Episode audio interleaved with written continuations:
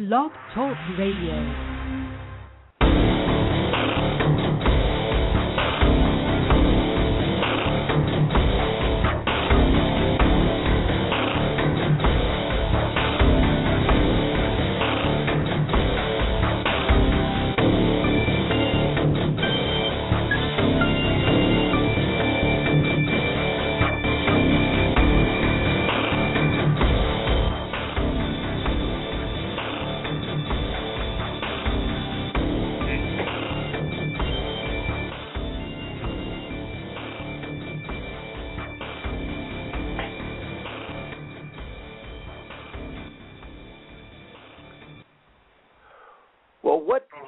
Evangelicals?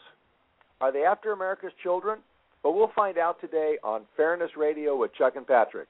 I'm Patrick O'Heffernan in California, co hosting my friend and colleague Chuck Morse in Boston, Massachusetts, broadcasting every Monday through Friday at 1 p.m. on Cyberstation USA Network, the Blog Talk Radio Network, and our radio affiliates. It's April 10, 2012. That means it's Religion Tuesday. We are pushing the boundaries of radio, listening to voices of all sides of the issues of the day. And we are joined today, as we are every Tuesday, by the Reverend Michael Iwanowicz of Our Lady of Sorrows Church, Catholic Church in uh, Sharon, Massachusetts. And right now, let me introduce you to my friend and colleague, our co-host, Chuck Morse. Hi, Chuck. How are you, Patrick? I'm doing pretty well, particularly with all the good news that was in the uh, uh, the news this morning. Good news, eh? Yeah, well, besides, uh, you know, we should uh, uh, note that Mike Wallace died, which of course was not good news, although he had a tremendous career. But right. um, uh, the CDC reported that teen births have plunged uh, nationally, and the AAA uh, monthly gasoline report and projection uh, says that gasoline prices have peaked and are now starting to drop, and they they are projecting gasoline will be down a dollar a barrel by the dollar a gallon by the end of the year. So. Um, at least two good reports out there today. There's a third report that you're not mentioning, though. I don't know if you're aware of it. Well, the Congressional Budget Office says Obamacare is going to cost an additional 350 trillion billion dollars. I, I did see that report, and uh, we will see if they're right. Of course, so, I suppose the Supreme Court might make the whole thing moot. Who knows? Yeah, that that that's uh, that's possible. And of course, uh, you know uh, that that I don't uh, think the mandate's a good idea. I think we should have single payer, which of course would remove all of those costs. But uh, that's for another show. We're talking about right. religion today. And hi, Michael, are you there with us? Michael We're joined Iwanowicz? by Michael Iwanowicz. Mike, are you there? We're having a few technical problems. Mike, sit tight. We'll, we'll work right out. Here. There, there he Here we is. Go. Good. Well, Michael, we're we're, we're going to have a, uh, a a very good show today. Uh, we have a national Catholic uh, reporter writer who also is an elder in the Presbyterian Church and a former Kansas City Star reporter. He's going to be with us, and he's going to try to explain evangelism for us. As you know, evangelism is kind of a dirty word among some places in this country, and uh, and then in hour two, we've got a woman who has um, been documenting a evangelical organization that's trying to use the uh, public schools to uh, convert children. So this should be a very good show. Um, Mike, I wanted to ask you. There's this uh, priest in Austria who uh, was actually targeted by the Pope in his Easter homily for um, uh, building an organization that opposes some of uh, the church's teachings about women. You, you, are you familiar with that? Uh, it's a long standing uh, meeting, maybe six, seven years speaking. We're, we're having DNA Yeah, complete. uh, Mike, we're, we're still getting those, those really strange echoes. Uh, po- perhaps you could switch over to uh, uh, to Lars uh, to his microphone there, because Lars has been coming through pretty well. For our, our listeners who may not be familiar with this, there is a a, a priest in um, Austria who has uh, assembled an organization in Austria and Germany which um, is challenging the church's teachings on um, women becoming priests and priests being married. And apparently, he's put together quite uh, maybe as, as many as, as a million parishioners who signed petitions and to the Pope. And the, the Pope actually mentioned that uh, uh, the um, uh, this organization on um, on uh, during his Easter homily. So we'll see about that. And uh, Mike has uh, dropped off, and he's going to be back on in just a minute, um, and we'll we'll get his opinions on that. Um, other than that, uh, we oh we have to um, welcome in our affiliates. So we're going to take a quick break and bring in our affiliates. Don't go away.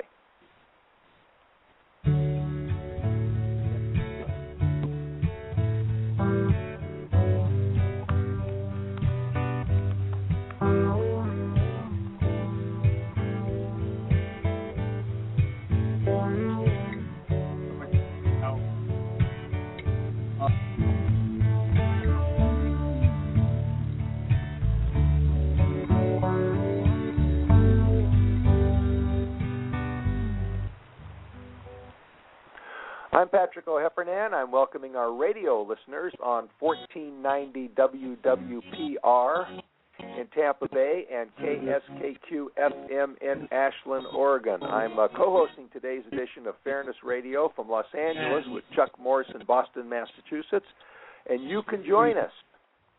You can join us by email. You can email us at fairnessradio at gmail.com. You can also call us, 424 675 6806. We love to hear from you. And also, don't forget to check out our website after the show, of course, www.fairnessradio.com for blogs and pictures, etc. Okay, we are back. Uh, Mike is not back with us, but uh, I, I just got a, a message that says that they're working on it. Okay. well, well, Chuck, um, uh, one of the uh, the, the the things we didn't talk about yesterday, which I, I really wanted to ask you about, was um, we had a Jewish holiday last week, and actually over the weekend. And I'm just Right. kind of curious as to what goes on during that holiday. Well, there's there's a seder. It's uh, it's a Passover.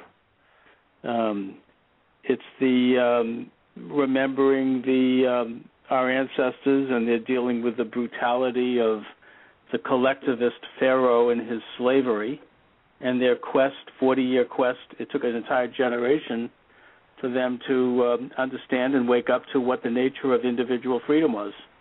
Wow, boy, I I, I always thought that the the, the pharaoh was uh, actually the head of a theocratic go- government, and he was considered God, and uh, that, that there wasn't anything about collectivism at all, and that freedom, uh, individual I freedom, make my case, did Pat. I rest my case, Pat. for for some time. But um, the Pharaoh was the god king, and uh, Pharaoh was not God. I mean, there, there was no God. The God was the Pharaoh, and in a sense, there's a regression to those sorts of thinkings today when you have the state as uh, behaving as if it's God.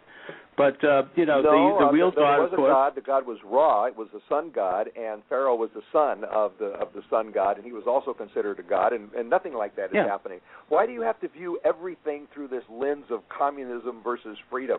Can't we just Who look at mentioned communism? right. I didn't mention. I didn't You mention anything about communism. I'm mentioning the fact that that the modern collectivist movement is a regression back to the days when you worship the state, and that the pharaoh, as a god king, was the state, and uh, he uh, there was a much more of a collectivist world back then. There was less. It was before we had advanced and and uh, into ideas of individual you know rights and individual identity and property and all those things. So you had you know, in a sense, the entire movement of the Bible is the move toward a, of individual awareness and away from the, the collectivist modality, which is, I think, why many people today despise the Bible. Um, well, that, that that's the most unique uh, view of the Bible I've ever heard. Uh, so, and uh, maybe when Mike comes back on, he, he can give us his his viewpoint on that. But uh, collectivism, I don't see a collectivist movement today. Actually, I see uh, something totally in the opposite. But I want to get back to to. Passover.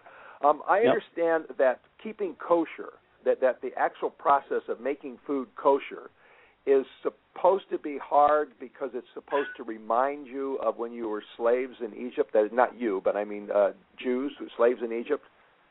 Well, having certain types of food like unleavened bread and uh, and bitter herbs and and whatnot, it gives you a, an actual present physical sensation and a reminder of what it was like in at the time before the the Israelites had become aware of what freedom is.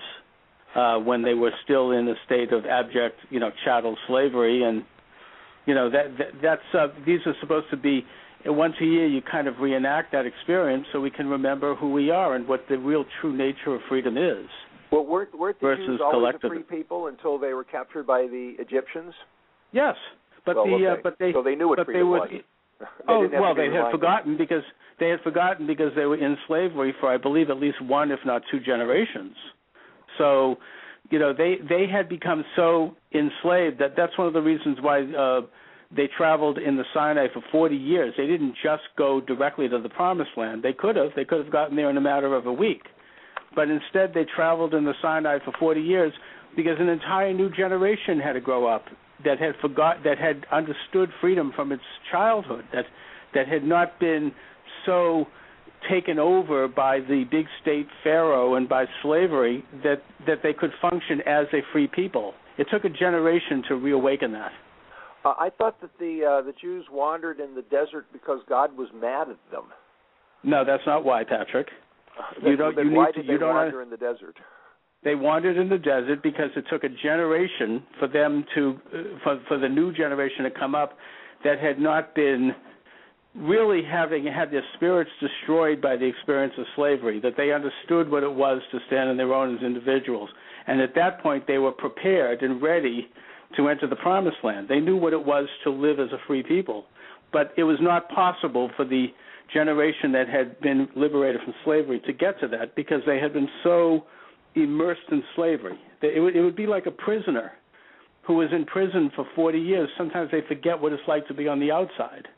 But once you're on the outside, uh, do, do you automatically forget which which way the sun sets, so you can't walk west? I mean, somehow does this disrupt your your uh, understanding of, of geography? I no, don't at all. They, had, they, they, as I said, they could have gotten to the promised land in a matter of weeks, but it was because, as spirits, their spirit had been so broken by the experience of the total state in Egypt that they had not understood. They didn't understand how to function as a free people. So, as a result, you had to have a whole new generation come up that was was, not shackled and that understood what it was to be free in order to, for them to be prepared to enter the promised land. So their leader, who at that time was was Abraham, uh, wasn't really capable of leading them. They they just sort of all Moses. wandered around uh, loosely, and they didn't know what the hell to do. Is that it? No, Moses. It was Moses, Moses, Patrick, sorry, not Moses. Abraham. Uh-huh. No, Moses knew exactly what to do. I mean, Moses brought them to the foot of Mount Sinai where he received the Torah. I mean, there was it wasn't that they were just wandering around. There was a lot of things going on. I mean, that's all chronicled in the book of Numbers and the book of Leviticus. You had the development of government. I mean, thanks to the Moses' uncle Jethro, who was a Midianite, who basically gave Moses instruction on how to set up sovereign governments and how to create a. Uh, you know, there's all kinds of fascinating things All they right. learned in the desert. Well, we have to take a break now. When we when we get back, we we have a guest with us, and uh, maybe we can talk about the golden calf and things like that later on. But we're going to take a quick Sure. a quick uh, break, and we'll be right back.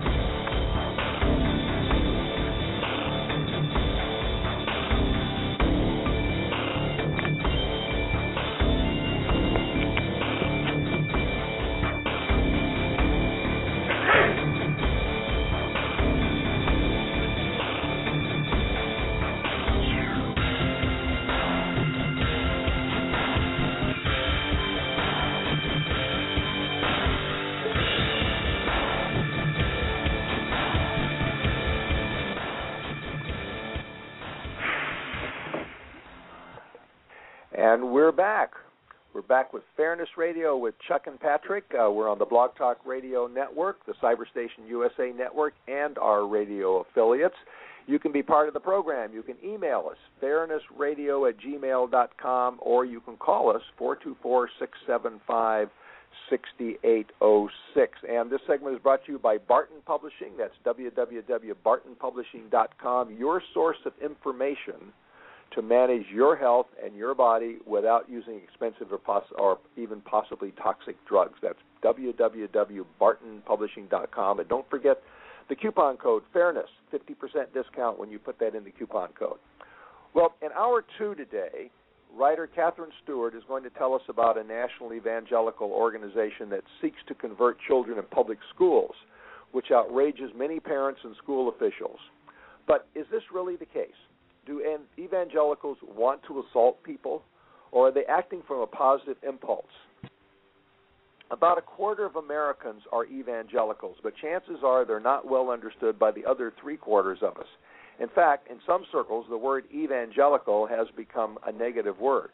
So today, to clarify who evangelicals are and what motivates them, is Bill Tammeus, a Presbyterian elder, a former award winning faith columnist for the Kansas City Star. Bill also writes the daily Faith Matters blog on the Star's website and a monthly column for the Presbyterian Outlook, and he also writes articles for the National Catholic Reporter. His latest book, co authored with Rabbi Jacques Cukierkorn, is Were They Just People? Stories of Rescue in Poland During the Holocaust. Bill, welcome to Fairness Radio. Bill, can you hear us? Bill? Yes, I'm here. Okay. Uh, Bill, in a recent column, you wrote that people shy away from the term evangel- evangelical or evangelism because it's been hijacked by people who want to scare the hell out of you and insist that if you're not their kind of Christian, uh, you're not a Christian. They also say some not very nice things about people who aren't Christians, too. Uh, yeah. So, what drives these people? Why do they do that? Well, in my experience, I think it has a lot to do with having a false certitude.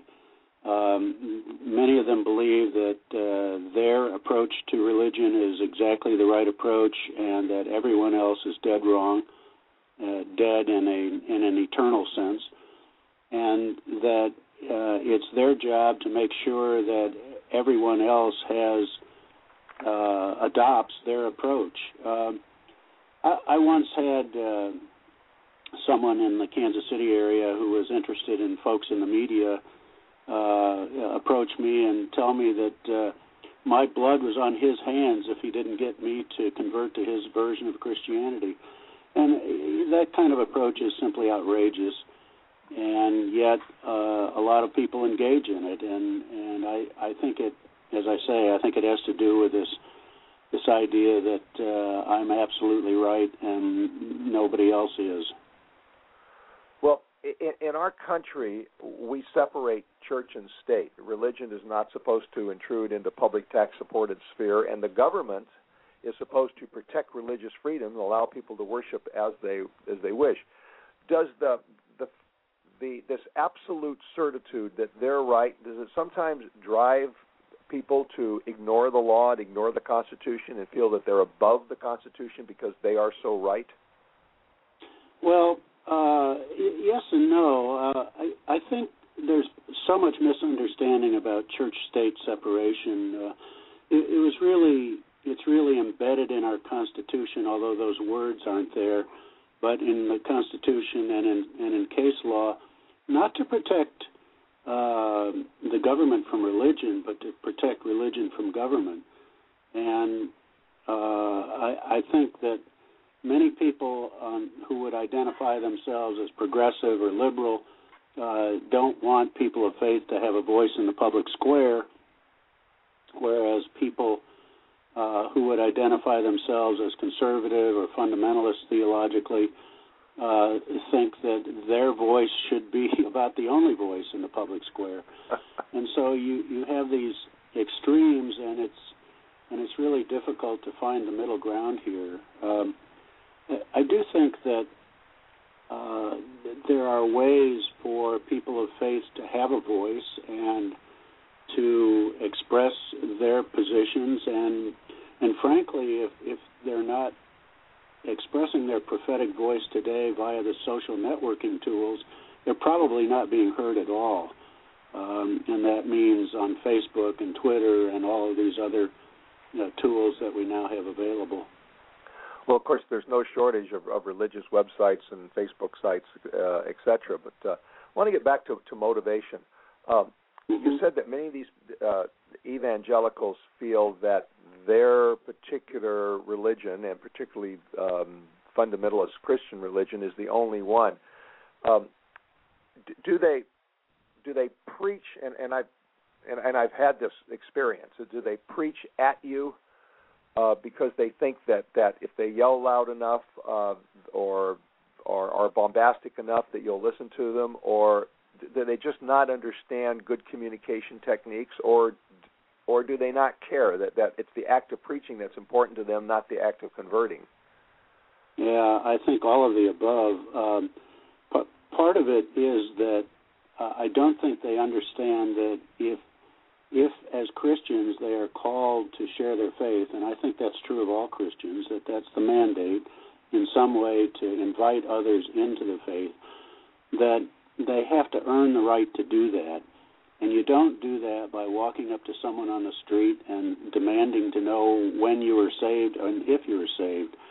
Um, rather, it it requires a respectful conversation, and it requires uh, the the Benedictine uh, virtue of humility, I think, so that the other person can recognize that you are human, that that you are not uh, one who um, thinks he knows absolutely everything about everything, but want to know where where he or she is uh, in this process.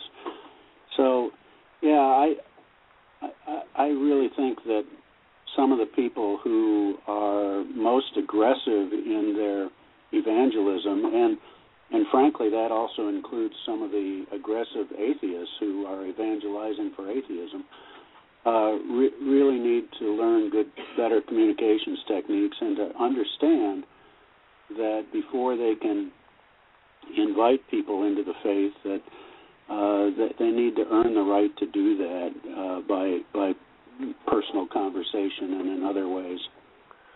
Well, you you've you've used in that description you use the word share, and and is there a sense of generosity involved in this at all, or is it all I'm right, you're wrong, follow me or else?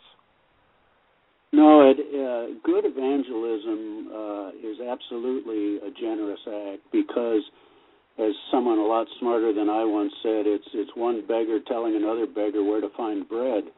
I mean, th- there is the good news that, uh, that we as Christians are required to share, um, but we don't shove that bread down people's throats. At least we shouldn't.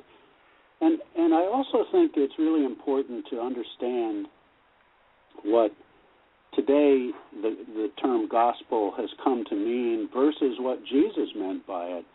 When when Jesus used the term the good news, the gospel, he was not referring and could not yet be because he hadn't died. Uh, he was not referring to the idea that says Jesus died for your sins, believe in Jesus and you'll go to heaven.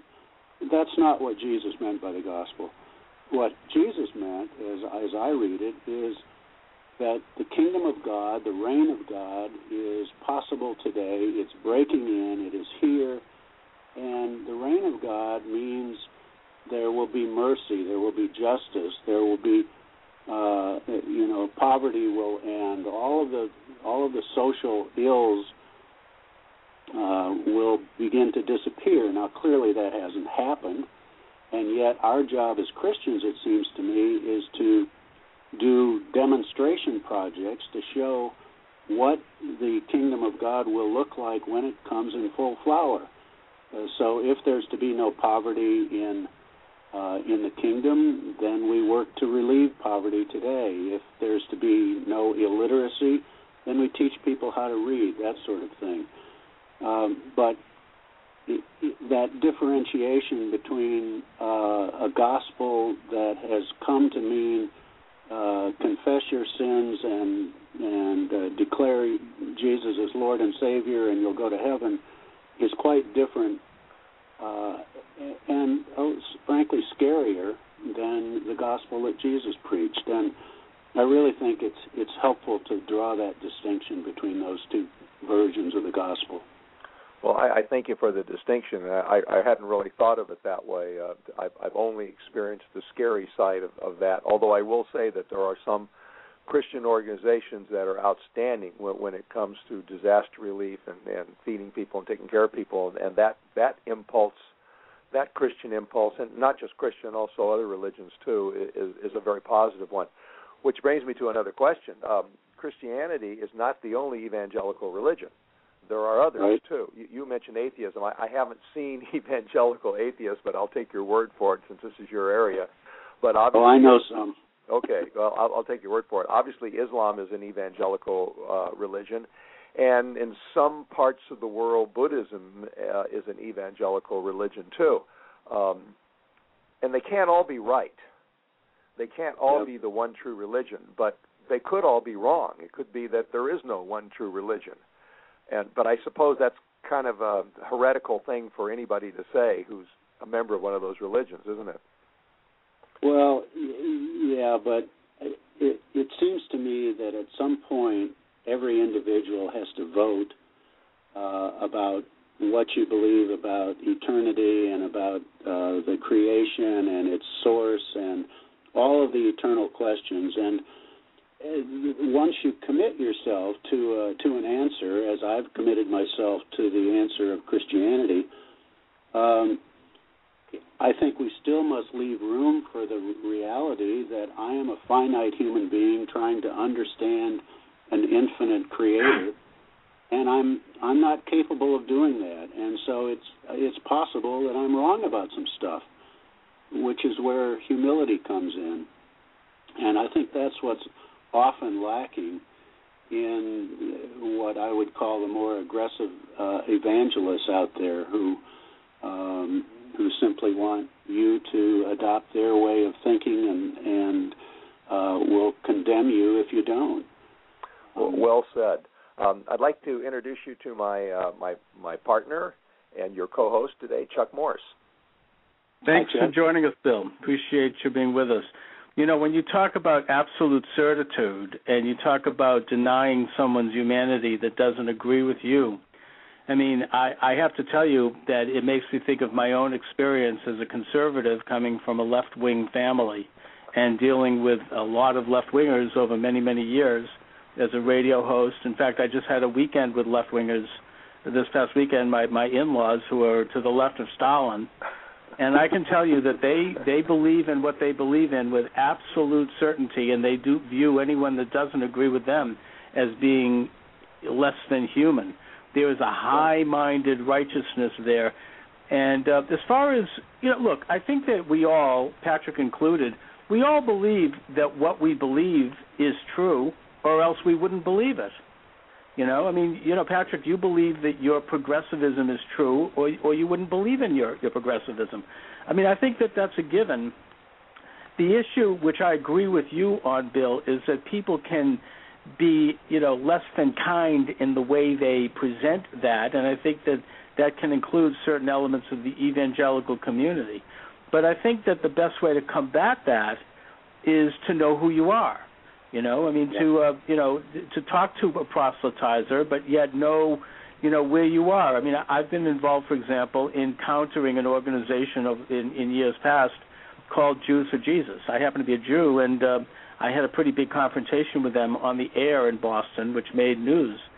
And I tell my Jewish co-religionists that the best way to handle this group it, within the context that they have a right to do what they do, and in a lot of things they are into, I agree with, is to know who you are as a Jew, to know who the Jewish, to understand the Jewish covenant, to immerse yep. yourself in your own faith, and then you can speak to people and and have enough self-awareness and enough confidence to know who you are and to then have an intelligent conversation with them. Yeah, I agree with you, uh, Chuck. I, uh, a fellow that you may know also, uh, Rabbi Brad Hirschfield, um, mm-hmm. Orthodox rabbi, um, once told me that a lot of interfaith dialogue is really interfaithless in the sense that you have people who have a nominal commitment to one faith or another and are not very well educated in that faith uh, you have them discussing faith with similar people of a different faith who don't understand their own faith. And that's right. And it seems to me that uh, if if real interfaith dialogue is to take place, then you have to be able to articulate your own faith clearly and understand, as you said, where you are coming from. Otherwise, it's, it's just you know words you know, passing each other in the night. It's uh, it's useless, and um, and, and interfaith dialogue, I think, is what we're really called to in this century in this country. Uh, I think the U.S. has an opportunity to model religious harmony in a way that perhaps no other nation does because of our pluralism. And right. and so I, I really promote the idea that interfaith dialogue leads to a deeper commitment to your own faith. It generally doesn't lead you to uh, converting to some other faith. But if you if you as a Jew and I as a Christian are to have a, a deep discussion uh, about faith, then we have to begin where we find some common ground. But eventually, we have to lay on the table uh, our differences and how we understand those differences, but in a respectful way. And and that takes some knowledge. I mean, I have to understand Christianity in a deep way, and you have to understand Judaism. Um, no, I, I entirely agree, and I think there are areas where we're not going to agree, and I don't think the goal uh, is to agree, nor do I think it's a virtue to necessarily agree. Um, it, it's much more, I think, of a virtue for people to strengthen themselves in, in their in their Christian and, and Jewish faiths. Now, as far as uh, this group evangel- evangelizing in schools, I don't have a problem with that, except if they're doing it deceptively. And that was my problem, for example, with Jews for Jesus. Not that they were proselytizing, but they were going out and saying, "We are the true Jews," and yeah. that you are a uh, an incomplete Jew. And my, my response to that was, "No, you're Christian, and that's great. I celebrate that, and I don't, and I understand that you want to get back to uh, to Jewish roots. After all, Jesus Christ was a Jew. I understand that." but uh, but you know, in, at the same time, God's covenant with the Jewish people is forever, and you know, our faith is what it is. Uh, so you know, there's not going to be a reconciliation there. I think that it has more to do with the fact that as long as they're honest about who they are, like these groups in schools that you're talking about, they're pretty open about the fact that they uh, that they want to to influence people to come to Christianity, aren't they?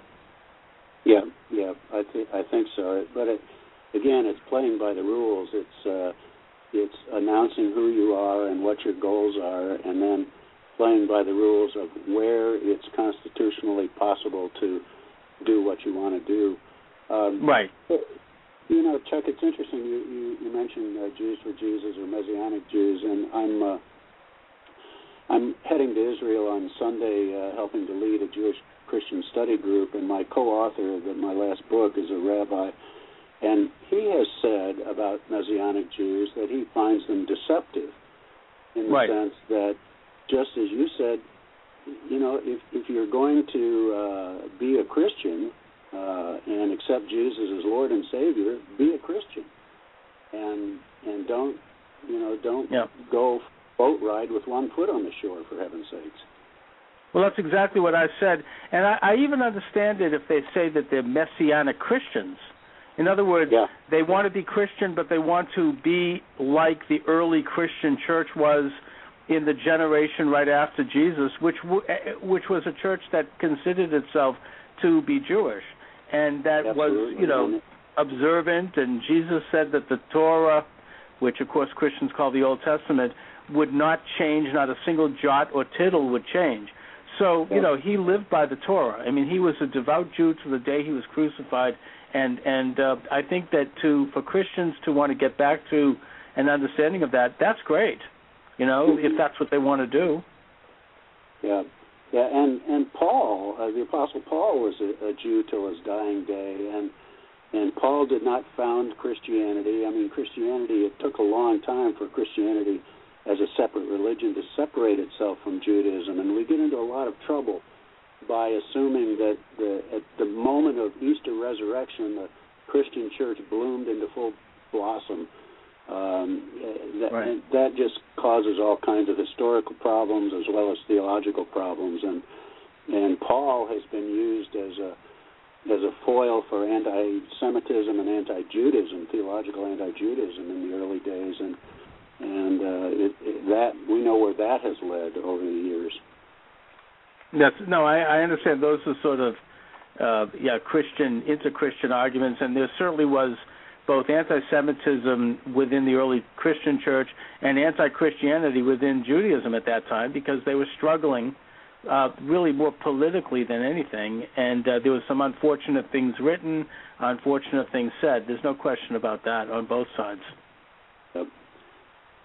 Yeah, that's right. I, I have on my blog a long essay about uh, this long, lamentable arc of anti-Judaism in Christian history, and uh, it's it's a sad story, and a lot of Christians today don't understand that, and particularly, uh, I would say the more evangelical Christians today, about whom we began this discussion, uh, often don't know that history of anti-Judaism, and and it ought to it ought to silence us, frankly. I mean, given what Christians have done to Jews over the centuries, it's it's remarkable that that we feel we can uh, even uh, look at look them in the eye and and uh, proceed. Well, you know, I think that it has largely been silenced. I mean, I think that certainly the Catholic Church has moved beyond it. I think that Protestant denominations have moved beyond it. I don't think there's any major problem with anti-Semitism uh, in in um, in Christianity today. In fact, the, is the state of Israel their best friends are evangelical Christians. Uh, you know, even Yeah. more so. Some even say more than the Jewish community. I know, but I I sometimes tell my Jewish friends to be careful who your friends are. Uh, that there are reasons that that so-called Christian Zionists are supporters of Israel, and it, and it, theologically it has to do with the fact that they believe that until Jews control the Temple Mount in Jerusalem, the second coming can't happen. And when the second coming happens, in their view of things, all Jews either convert or are done away with. I mean, it, it's it's really an, an anti-Semitic kind of position in many ways. Uh, And, Bill uh, uh, and Chuck, we're going to have to take a quick break. Uh, Bill, can you stay with us? So when we come back, we have a lot of email for you. Okay, I'll be Okay. here. You're listening to Fairness Radio with Chuck and Patrick on the Blog Talk Radio Network, the Cyberstation USA Network, and our radio affiliates. And we're going to take a one minute break so our stations can identify themselves. Stay tuned.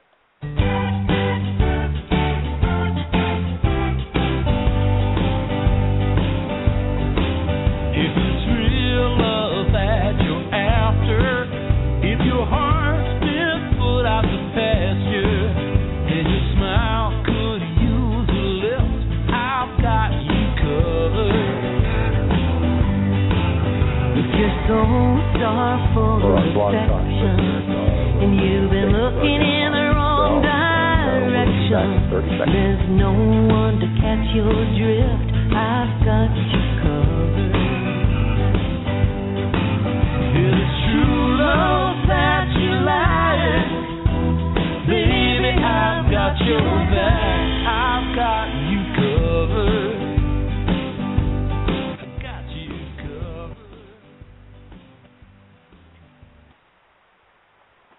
And we're back. Fairness Radio with Chuck and Patrick on the Blog Talk Radio Network, Cyberstation USA Network, and our radio affiliates. And this segment is brought to you by Barton Publishing, www.bartonpublishing.com, your source of information on managing your health and your body without resorting to expensive and dangerous drugs. And uh, we're talking about evangelicals and ev- evangelism today. Today, of course, is Religion Tuesday. We're talking with, we're talking with uh, Bill Tammeus, um, who writes for the National Catholic Reporter and the Kansas City Star, and is an elder in the Presbyterian Church. We have a lot of emails. I'll, I'll however, I'll continue to give the email uh, address. It's Fairness Radio with uh, Chuck and Patrick. You can also call us four two four. I'm sorry, it's fairnessradio at gmail dot com. You can also call us at four two four six seven five sixty eight zero six. Um, first email here is from Tim Kelly. Tim is in Seattle, and Tim uh, writes, "Why can't evangelicals just leave the rest of us alone?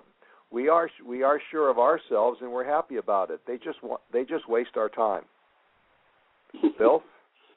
Well, uh, I suppose an answer to that is uh, why can't uh, uh, insurance salespeople uh, leave us alone? Why can't advertising on TV leave us alone? Everybody has right to uh, to say a message, and uh, and uh, you have a perfect right to say I'm not interested, thanks, and close the door or hang up the phone, and and that's how we work in this country. We don't mandate that people shut up.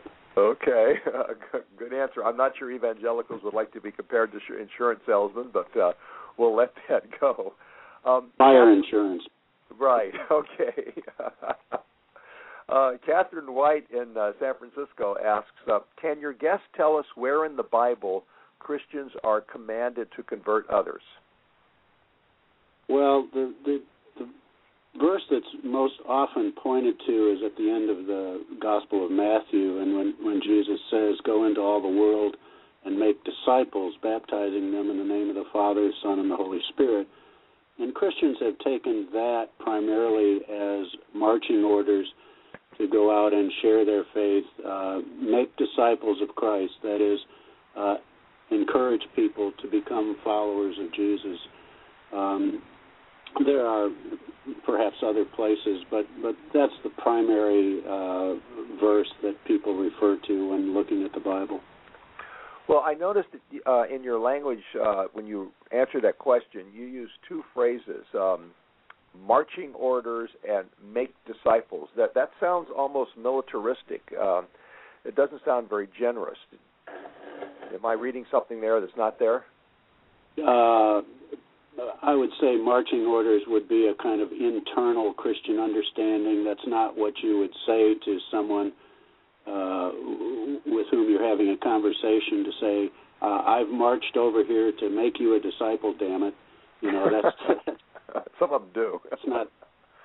Could, could I just chime in here briefly and, yeah, and sure. qualify something? Yeah. There's nothing in the New Testament, nothing in Christian texts that call for military conquest and force to be used to um, to convert someone. Unlike Islam, by the way, yeah. and that in fact uh, the Christian idea is for the individual to come to an to come to a personal relationship with Jesus, um, and, and to do so one on one in their own heart. There's nothing whatsoever to uh, to indicate a warlike posture. Though that doesn't mean that there haven't been instances in history where Christians have resorted to war to convert or to conquer heathen peoples. The one I can think of is the uh, the, the Frankish conquest of the Saxons, but it's it's the exception. Generally, Christianity spread peacefully throughout the Roman Empire. Uh, Bill, uh, and good point, Chuck. Uh, Bill, any comment on that? And... Well, I, I just want us to be careful uh, in labeling Islam a militant, militaristic kind of faith. That that's how it spread. Uh, certainly, that there's some of that in in Islam's history and I think if you compare the bloodiness of Christianity with the bloodiness of Islam, that neither of them looks very good. Perhaps Christianity looks even worse. But um, uh, I, I, I just think we have to be careful uh, not to blanket uh, either faith in that regard. Well, well, I'm just I'm only making reference to actual doctrines of the faith, and the doctrines within the Quran and and the Hadith do call for jihad, and that does mean what the real believers think it means, which is a bloody war, either through outright war or through subversion. So there's nothing like that in Christianity. In Christianity, it's more like um, you, you know, come to come to Jesus uh, through your own heart. And again, you're right. I mean, that doesn't mean that Christians have always been, uh, you know, holy, you know, perfectly, you know, perfect uh, transmitters of the, that faith. I mean, of course. Um, question. Yeah, I, yeah, I, I'm not here to, to to defend Islam, but uh, but as I think everybody knows, jihad has several meanings, and the primary meaning is the inner struggle to be in in harmony with God. But n- nonetheless, that's that's right. not that's really the Western meaning. Um, yeah. Raphael uh, Donek, and pardon me, Raphael, if I'm uh, mangling your name here. Uh, Donek and Donekia in um, New York wants to know are all Christians evangelicals? It seems like the words have become interchangeable. I know a lot of Christians who aren't evangelicals, but but based upon the Bible, it seems to me that all Christians should be evangelicals. Is that true? Well, I would respond this way. Uh, the term evangelical has come to mean a particular kind of Christianity as opposed to all of Christianity. Um, in the uh, in its purest form, uh, I think the emailer is right that all Christians are, in some sense, evangelical. But evangelism simply means the obligation to tell the story, to to share uh, the good news, and in that sense, all Christians are evangelical. But the term, particularly in the last 50 or 70 years, has come to mean uh, right wing, harsh, rigid, um, judgmental, uh, th- those kinds of terms, sometimes uh, wrongly, but but so no, not all Christians are that description, but but in a sense, uh, all Christians are called to be evangelical in a in a lowercase e sense. um, what you you you brought up the point that um, both Christians and, and the word Christian and evangelical has has come to take on a, a negative uh, meanings. Uh, is any of that justified is, uh, at all? And and is there a way to to separate um, the unjustified parts of that from the justified parts of that? Well, I I think uh, the evangelical Christianity I just described as as rigid, judgmental, and so on. Uh, yeah, that that ought to be criticized in many ways. Uh, uh, I think it's I think it's a sort of a misreading of the faith in some ways, and it's this it's this false certitude I talked about earlier. Um, so you know, with that reputation, um, it, it deserves criticism. What I what I caution people about, however, is not to assume that all Christians are that way. And often in the media, which I'm part of, um, Christianity gets presented as though people like Pat Robertson or Jerry Falwell were our only spokespeople, and and you know they don't speak for me and never have. Okay, um, Jonathan uh, Stiegel uh, in uh, Los Angeles uh, writes. Uh, why are evangelicals so hung up on sex and women? Every street preacher preacher I see rails about evil women and promiscuity. It seems like they're not really interested in your souls at all.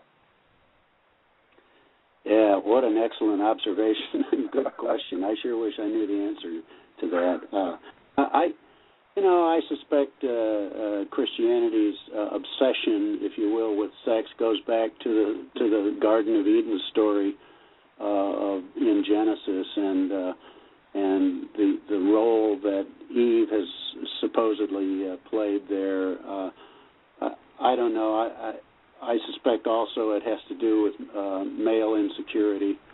Um, you know, I, I really reject the premise. I don't think that Christianity is obsessed with sex. In fact, I think the secular culture is more obsessed with sex. I think that, that Christianity draw. Yeah, I know it. I think Christianity draw, draws its um, on this issue in in this interest, and it comes from really the Old Testament more than anything, in the idea of restraint. In other words, and and also in what are proper relationships, and that's laid out in the book of Leviticus. You know, it has more to do with than just sex. It has to do with things like adultery. It has to do, I mean, to to just bring it down to the that common denominator that it only has to do with sex. That actually narrows what the, the much bigger questions that are brought up, which is what are the proper human relationships between people, between communities, between nations, and what are the improper relationships? It's it's it's really what it's about, and, and it and it's based upon this premise of separation and of restraint. So you know, I think this. I think that those who are sexually obsessed actually are, are, people who probably are not Christians, or you know, or, or who might be involved in other um, forms of belief. Well, I, you make some good points, Chuck, but I, I uh, also think that um, many many branches of Christianity, some branches of Christianity at least, uh, have been uh, so focused on on sexual issues that um, they have forgotten about the relationship aspect of it. Um, you know, they, they they preach no premarital sex in a way that that for good reason, but mm. but they don't help young people uh, find ways to uh, have a wholesome relationship, and uh, and I think the culture's uh, obsession with sex is is has much more to do with with uh, liberation and and uh, like almost a licentiousness. I mean, it's impossible to uh, absorb any part of the popular culture today without being overwhelmed with with sexual innu- innuendo and uh, right. Yeah, Bill. I think what you're describing though is is an unfortunate, perhaps overreaction to the sexualized culture. Uh, it's not that Christianity per se is focused on sex, but they but they see that this aspect of the removal of restraint, which is a basic understanding of the Judeo-Christian ethos, has been lifted up. So they're overreacting, and they shouldn't. There's no question about yeah. it. They should ignore it, or they should they should try to focus on who they are. But I under, I can understand that overreaction. I, I think a lot of people can. We have a, a lot of emails uh, uh, directed at you, Chuck, um, about no, uh, brother. the the uh, wandering in the desert. So I'll read just one of them, um, and this is from from Bud Russell. And Bud Russell says Chuck is wrong. the reason the Jews were wandered in the desert for 40 years is they were disobedient to God. While Moses was up on the mountains receiving the Ten Commandments, the people began to worship other gods. In fact, they made the golden calf. As as for an act of disobedience. They were made to wander the desert for 40 years until all those who disobeyed had died out and cleansed. It had nothing to do with being slaves, it had to do with, with being disobedient.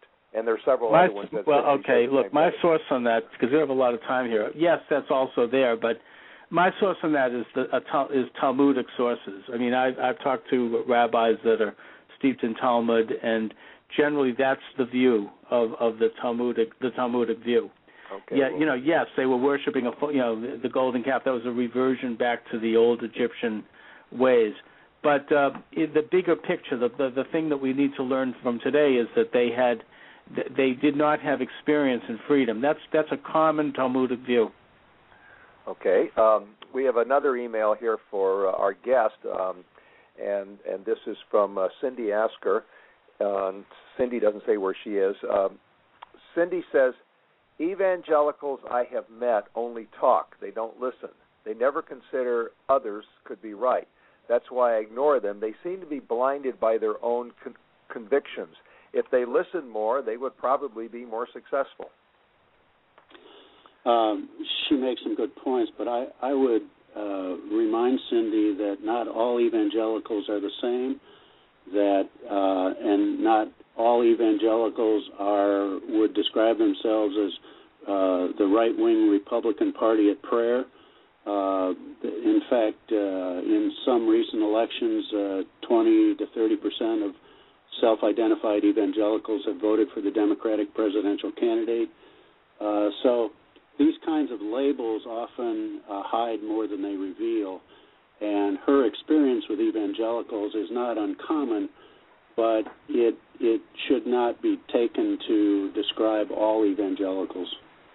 Well, you you mentioned um, uh, a, a, political party, and and maybe both of you can comment on this. Uh, I wanted to ask you: Is uh, Rick Santorum doing good things for evangelicals, or not good things for evangelicals? Is he is he a good spokesperson for that branch of uh, of uh, religion, or is he in- increasing the, ne- the the negative uh, stereotype? Boy, I I don't find much uh, inviting about Santorum and his approach to uh, evangelical faith. Uh, uh I, I find uh, a, sort of a judgmentalism and a certitude there that that is off-putting to me. Um, but for some for some evangelicals, he is a perfect spokesman, uh, and and you know we have to remember he's a he's a Catholic evangelical, which puts a little bit different spin on it. But uh, Chuck, I'd be interested in your response. Well, first of all, I want to say to Cindy, the emailer, that that sounds like a lot of people that I've come across who are not necessarily evangelicals. Uh, as far as Rick Santorum, you know, he's not my cup of tea. I mean, you know, I'm I'm, I'm an open supporter of Mitt Romney, but um, but I think that he uh, he's expressed a conservative and a religious view fairly well. I, I don't think that um, I, I can think of anything that he's done that's. Um, I mean, he sometimes I think makes comments out of a tiredness, and he's a little sloppy at times by getting sucked into certain conversations that he might otherwise avoid just as a political observance. But I I, I think that he's uh, a fairly good spokesman for for uh, evangelical Christianity. Okay. Um, there was another part of, of, and this has to do with, with Rick Santorum too. There was another part of one of the uh, the emails. Uh, this the the one from um, uh, I can scroll through here. Jonathan uh, Jonathan Spiegel, who who asked about uh, why Christians are so hung up on sex, but he also asked about why Christians seem to Christian evangelicals seem to be anti-women, and that of course has been the the tag that's been applied to uh, Rick Santorum, and and for our guest, first of all, are Christian evangelicals anti-women, and secondly, do you think that's an honest tag to apply to Rick Santorum or the Republican Party? Well, I, I want to be very careful about labeling a whole group of people anti-women or misogynist. I, I, uh, I think there are some positions they take that, uh, at times, that uh, women generally find uh, offensive, and and I would agree with them about that but um, I think you have to be. I think you have to cite chapter and verse about this position, that position, this statement, that statement. Is that anti-woman, and what does that what does anti-woman mean? Before you uh, paint the whole group uh, with the same color. Um, as for Santorum, uh, I, I think he has said and done some things that have uh, made a lot of women very uncomfortable and have in, increased what's called the gender gap in the polls, so that uh, Obama does better against uh, Santorum than than even uh, Romney when it comes to women. Um, so I think I think that this is I think this is a conscious and deliberate political tactic to try to use hatred and divisiveness and negativity in order to win power okay, on the well, part well, of well, uh, Obama and the Democrats. We're gonna we're gonna lose power because we're out of time, right? Um, but Bill, uh, thank you so much for being with us. Thanks for joining us, Bill. Good. So, Bill Tammeus, and you can follow Bill at Faith Matters blog, and that is www.billtammeus, B-I-L-L Tim T A M M E U S dot typepad dot com. That's billtammeus.typepad.com. We're going to take about a minute and a half break while our stations uh, identify themselves and do a little news, and we'll be right back. You're listening to Fairness Radio with Chuck and Patrick. Don't go away. Thanks, gentlemen. Thank you, Bill.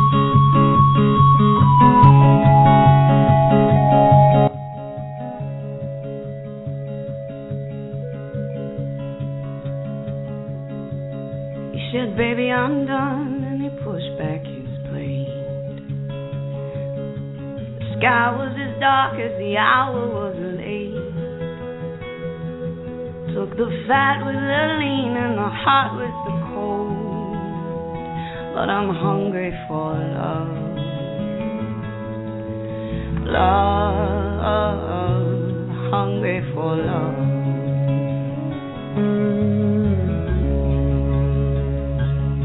I go down by the river where the silver moon shines. And I'll read my reflection like the book of my mind. I've been dreaming of rainbows and rumors of gold. I've been dreaming of love. Love,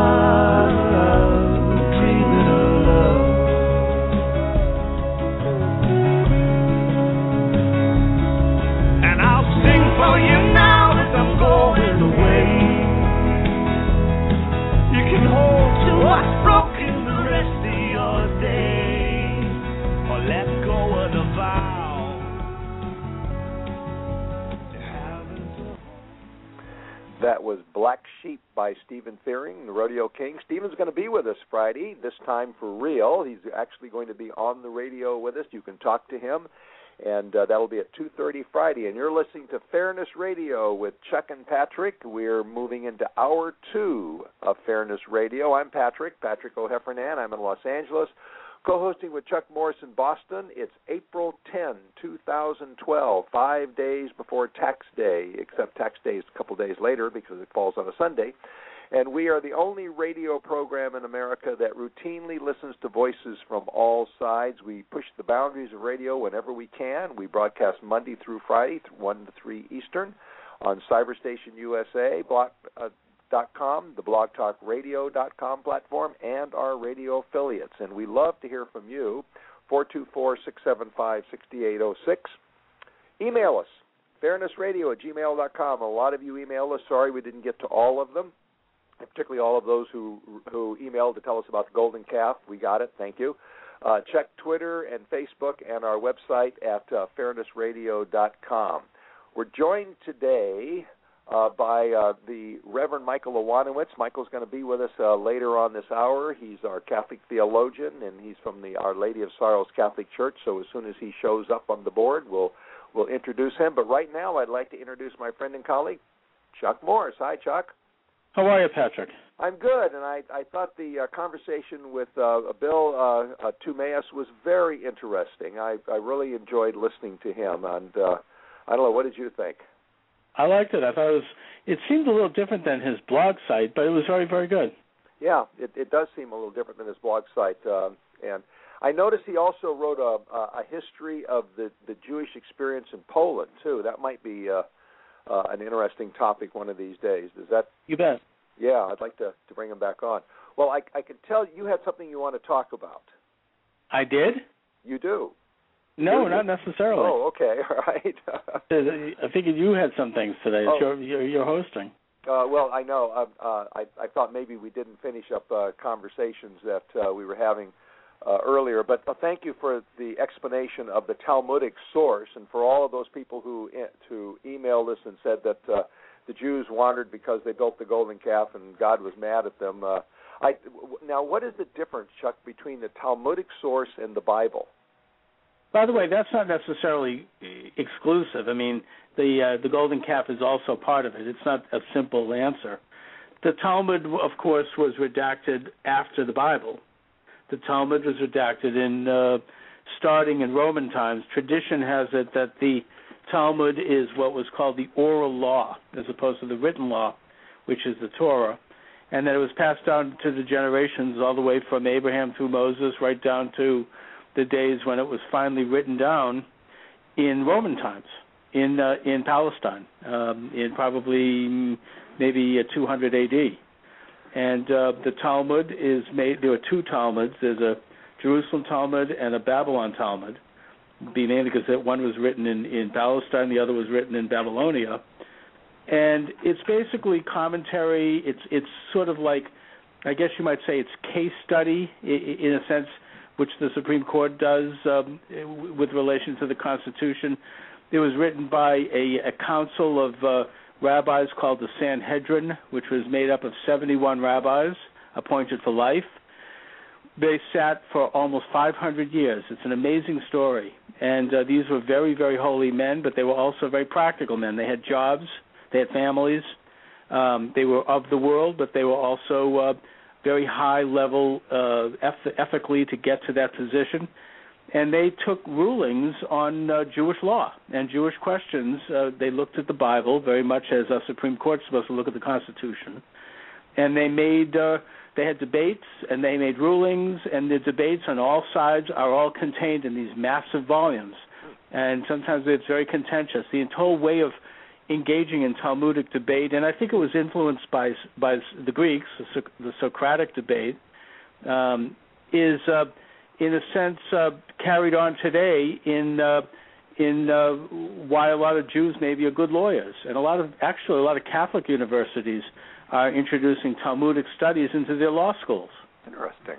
I, I didn't realize uh, when you said redacted. You mean that these scholars actually rewrote the Bible, the New Testament? No, they didn't rewrite it. They commented on it. Ah, they didn't okay. change the Bible, Okay. nor did. And their goal was not to. Uh, you know, this wasn't. They didn't look. This isn't a living Constitution theory here.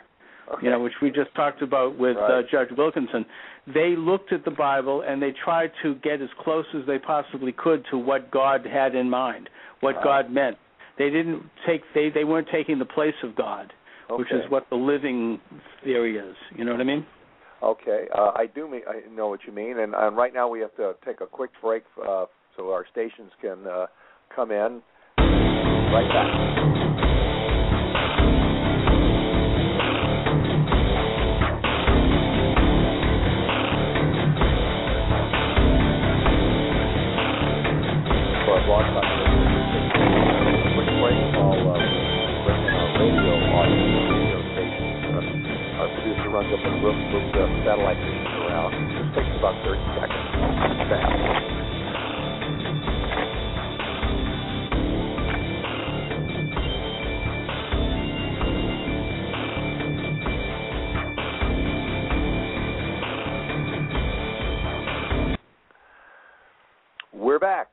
From Cyberstation USA. It's Fairness Radio with Chuck and Patrick. It's time to welcome our radio listeners on 1490 WWPR in Tampa Bay, Bradenton, Florida, which is going to be the site of the Republican National Convention, and KSKQ FM in Ashland, Oregon, which is the site of the best Shakespeare festival in the country. I'm Patrick O'Heffernan in California. I'm co-hosting with Chuck Morse. He's in Boston, and you can be part of this. You can join us by email. You can uh, at fairnessradio at gmail.com. Af- And after the show, check out our website at www.fairnessradio.com. And I think Mike is uh, back with us, uh, and that would be Mike Iwan- Reverend Mike Iwanowicz. He's a deacon uh, of the uh, uh, Roman Catholic Church, and he's also a Catholic theologian. Mike, is that you I hear there? Yes, I'm back from uh, traveling from the studio home here, so Oh. we're back on the phone. Wonderful, and you sound so much better. You don't sound like you're in a very large room with nobody else in it. Yeah, they were trying to explain all the technicalities which were beyond me, but so anyway, I'm home with my land phone and we're back in the business.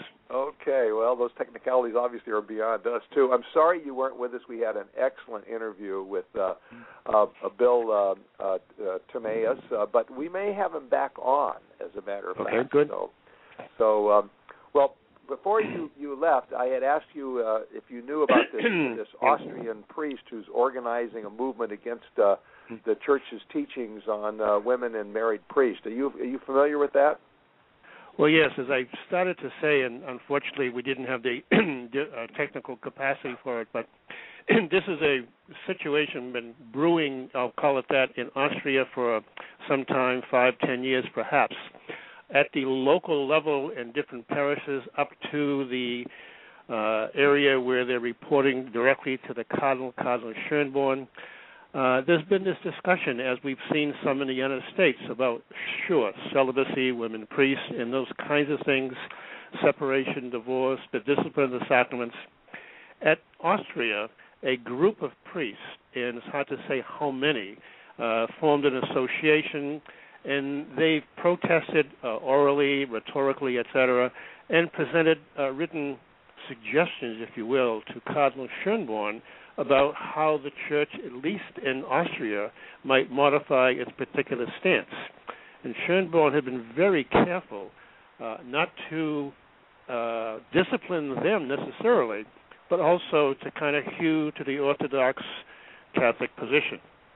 Now, bringing us up to date, on Holy Thursday uh, of last week, Pope Benedict XVI was preaching a homily uh, for what's called the, uh, the the Mass, the Chrism Mass in the morning and the Mass of the Supper in the evening. And in the morning, the Chrism Mass is devoted to the priesthood, people recommitting their consecration as priests to Christ in the way of the, serving the church. And Benedict took the particular opportunity to say that people who are, quote, disaffected need to be reminded of their call, their commitment to the church and to Christ, and, and to the idea of being obedient to Christ, rather than saying that they themselves have thought this through carefully and have personal opinions. So it's a long standing situation in Austria where they've been working the local priesthood to try to modify the church's positions and the Cardinal Schönborn and now Benedict saying, rethink your obedience to Christ.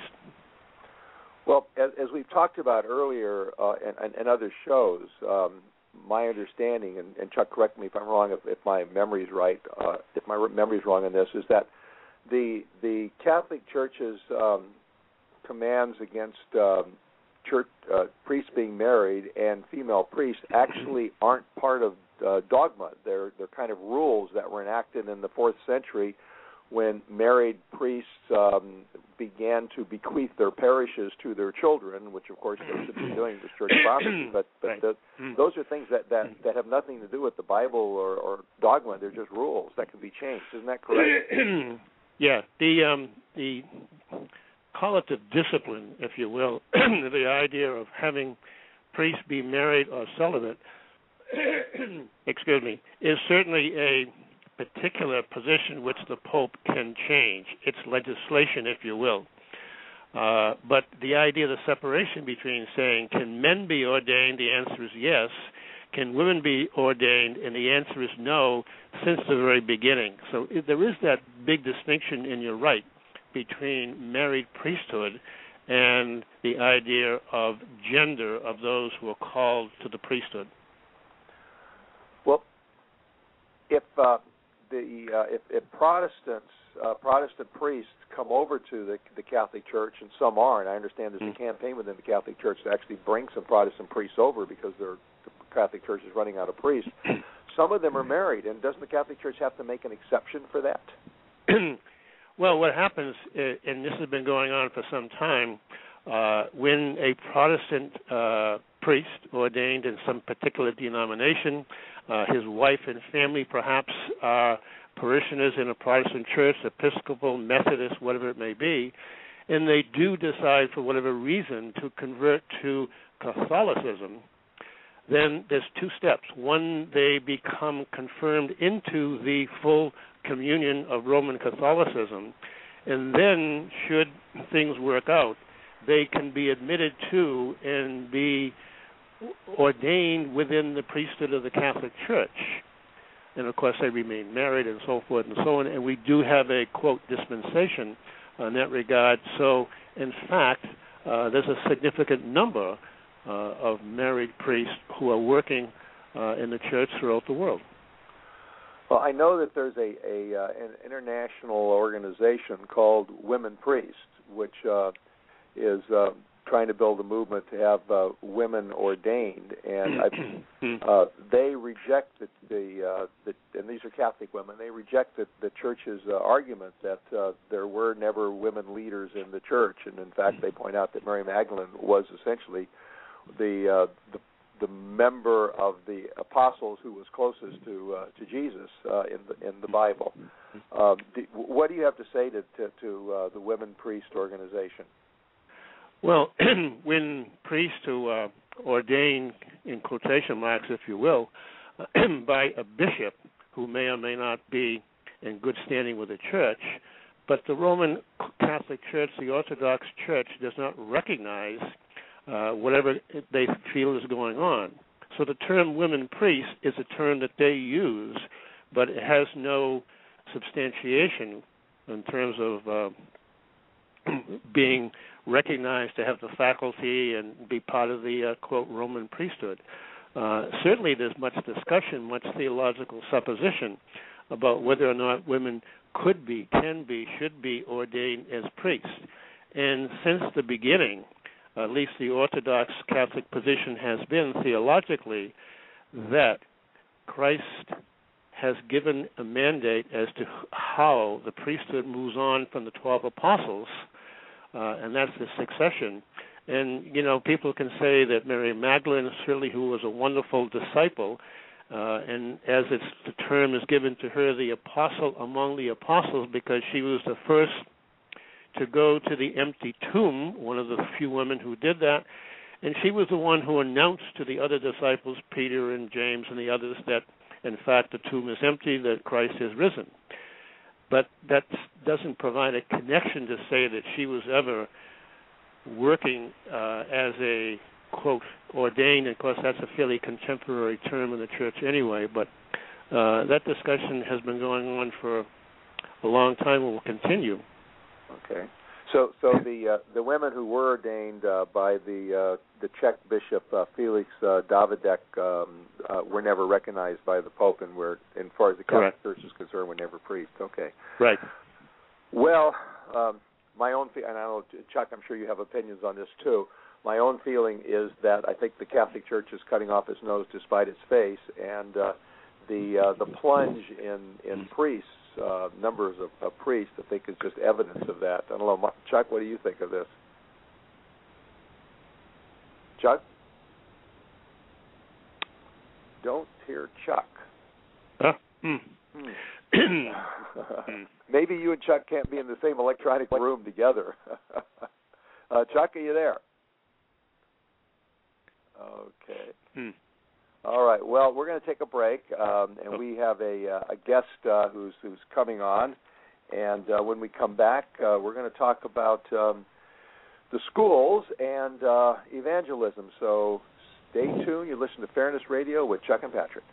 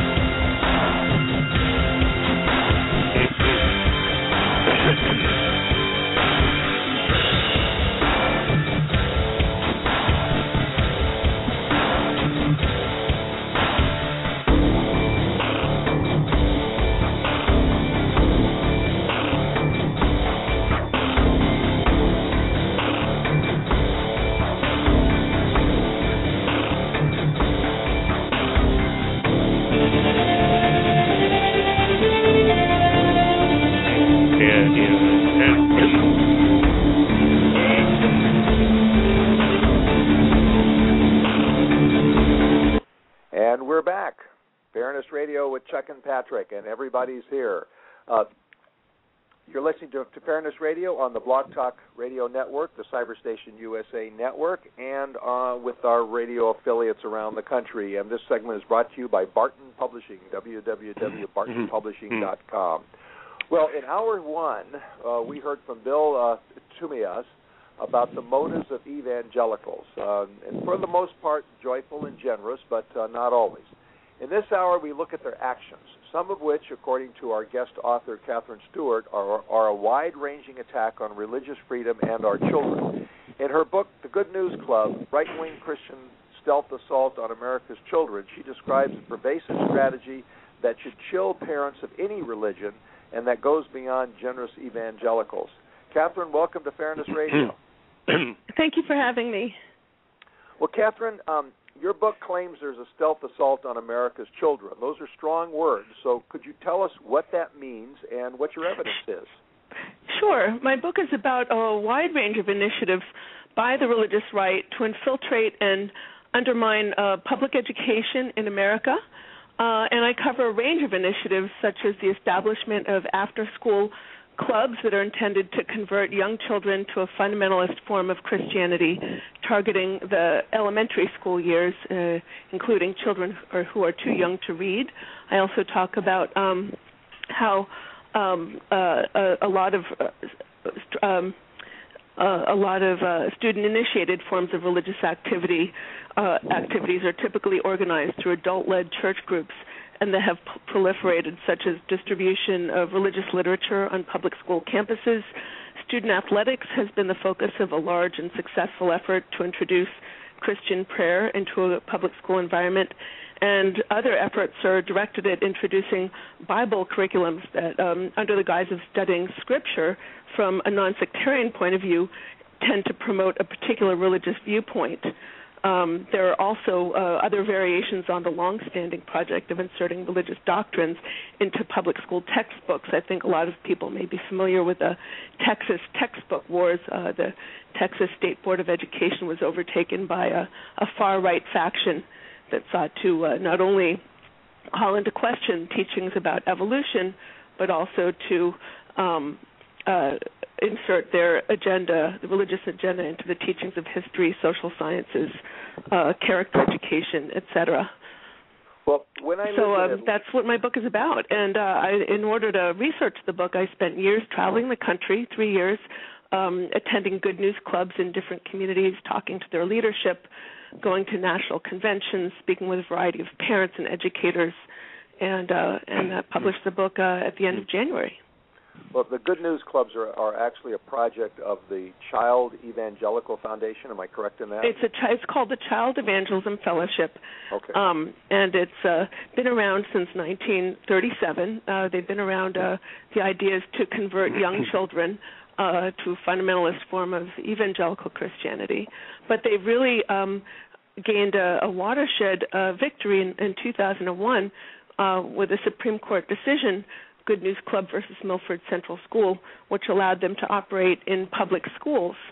And uh, since that time, their presence in public schools in the last 10 years has grown 728%.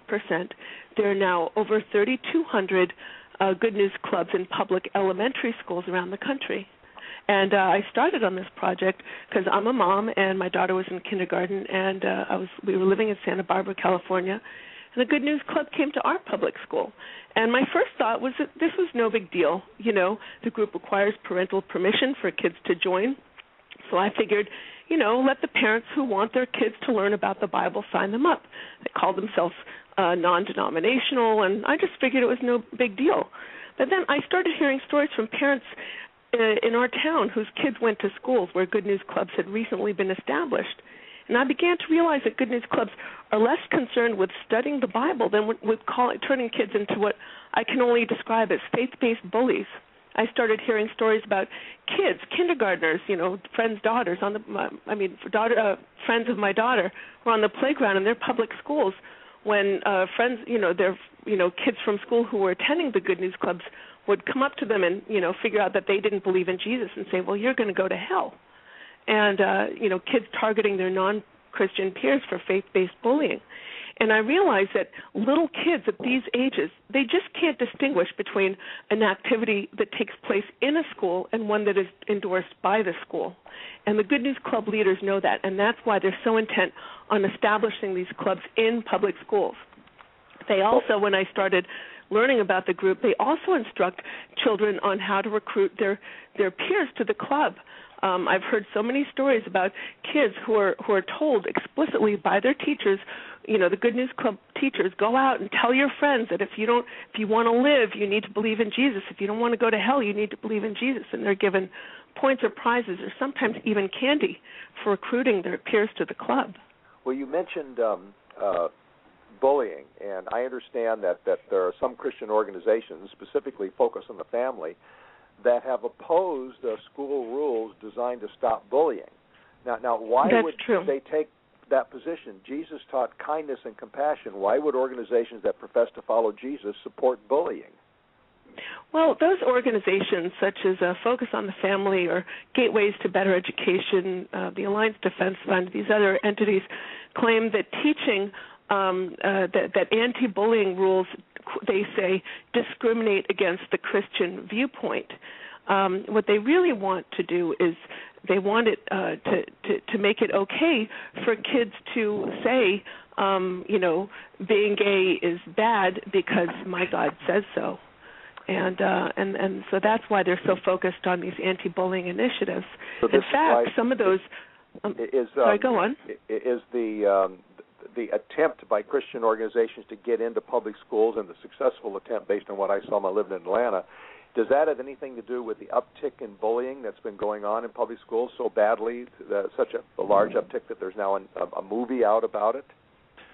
Well, I you know I'm not an expert on bullying, and I'm not sure. I'm sure there are multiple reasons why um, there's an uptick in bullying, and I imagine the solutions have a lot to do with the you know you know creating a compassion compassionate you know cultures in general in school environments but certainly making it okay to bully kids because they're gay is not going to be part of any reasonable solution so well i mentioned i live in atlanta and almost every week um there was a lawsuit a political fight screaming going on at school board meetings because some pastor was trying to use a classroom or a school event to proclaim Christianity and uh, recruit students.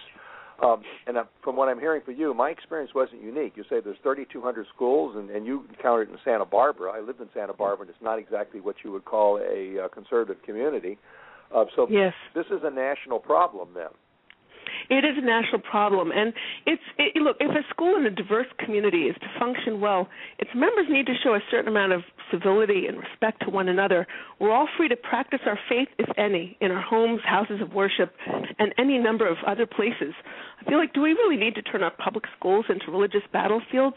But that's exactly what the religious right is doing, with a forceful insertion of all these different religious initiatives in the public schools. And frankly, as I write about in my book, I think it's um, I think it's part of a two-pronged strategy. One is to kind of take over public schools, and the other one is to kind of weaken them and abolish them altogether. I think you know, in their efforts to inject their form of faith into the schools, leaders of the religious right um, suggest that they just want to see their views included, and that they're fighting for they call it religious liberty. But I think that that's best a half truth Many leaders of the far right have long advocated abolishing abolishing public education altogether. You know, and to be sure, plenty of religious conservatives are friendly to the public schools and they send their kids to them, but they're not the ones driving the bus. Uh, well, or uh, the school bus, uh, so to speak. Yeah, the school bus. right. you know, I mean, I think if you look at a lot of the people who are supporting uh, the move to inject, you know, uh, conservative forms of evangelical Christianity in the school, they're the same one, some of the same ones advocating for um, uh, defunding public schools through the voucher movement. Uh, vouchers, as you know, um, yeah. divert uh, public school funding into private religious schools getting back to, uh, to that particular point, the public schools are part of the government, and they're paid for by all taxpayers uh, who may or may not be be Christians. I was always under the impression, and, and the fights that we went through in Atlanta, uh, many many judges pointed this out that uh, religion doesn't belong in the public schools. Period.